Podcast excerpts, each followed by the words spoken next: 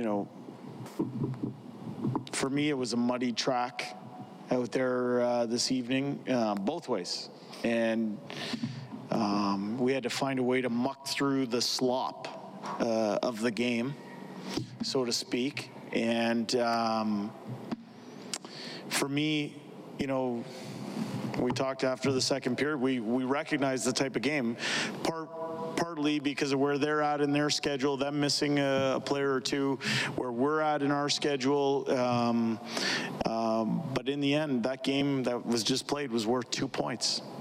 And we felt that if we could turn it up in some areas, that those two points could be ours. Uh, we went out, we had a great start to that uh, third period. Uh, I thought we were pretty good defensively. We made an error on a uh, kind of a line change um, and then a, a, rush against, and then, you know, we took a penalty. Um, and uh, there was the, the goal that went in against us. But what I liked about it was um, nobody stopped playing until the final buzzer.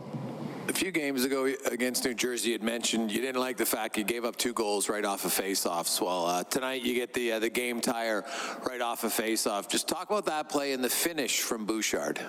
Well, um, I wish I could tell you that was a set play. I, I, mean, that, that wasn't a set player. That's our top players making a play at a critical juncture in the game.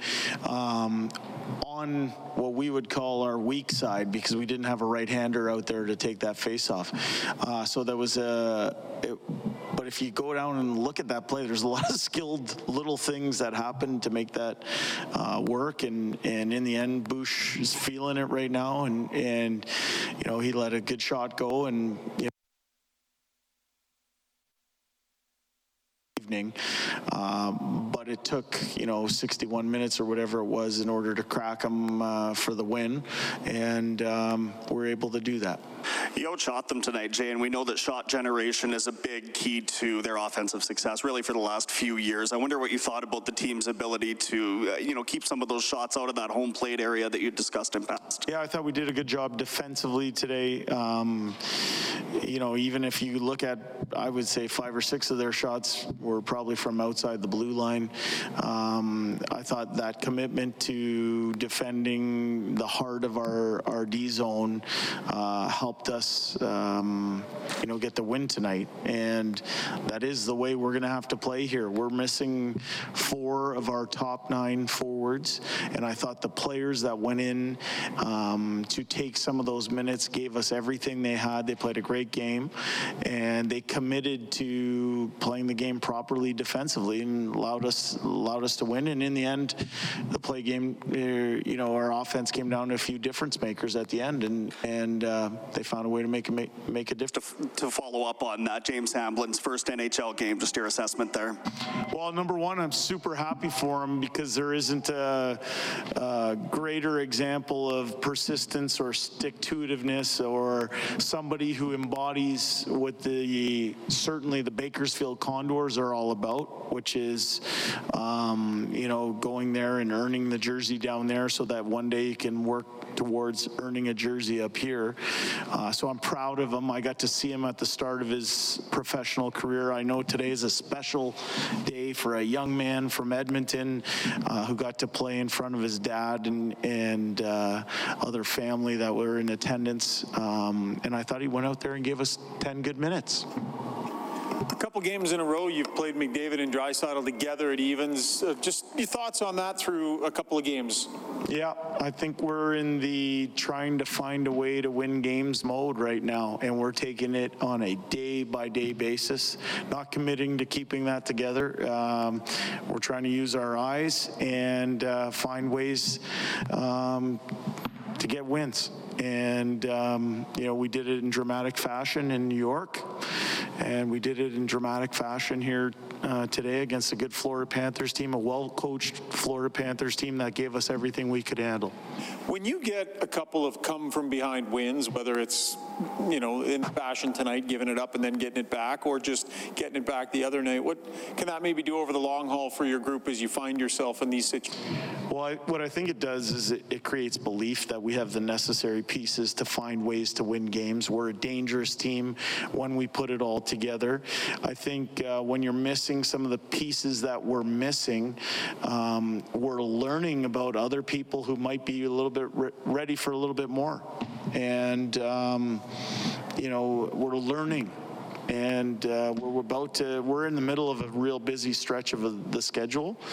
And we're learning a lot of stuff about um, some of our players. And um, when you can find ways to win games in the, that fashion, I think it benefits you long term, especially when everyone gets healthy. Give us kind of just what, what the feeling is like uh, on the bench, on the ice, during these exciting but, but stressful moments in the past uh, couple of games, especially the third period. Yeah, well, I said it after the New York game uh, that we went in between periods and felt we had it was a winnable hockey game. Uh, today we were down one nothing five minutes into the game on kind of a tough bounce that ended up in the back of our net. Nobody.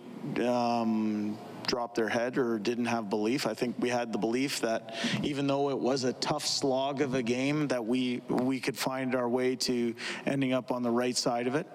Um, the feeling on the bench, I think we have a positive bench in general.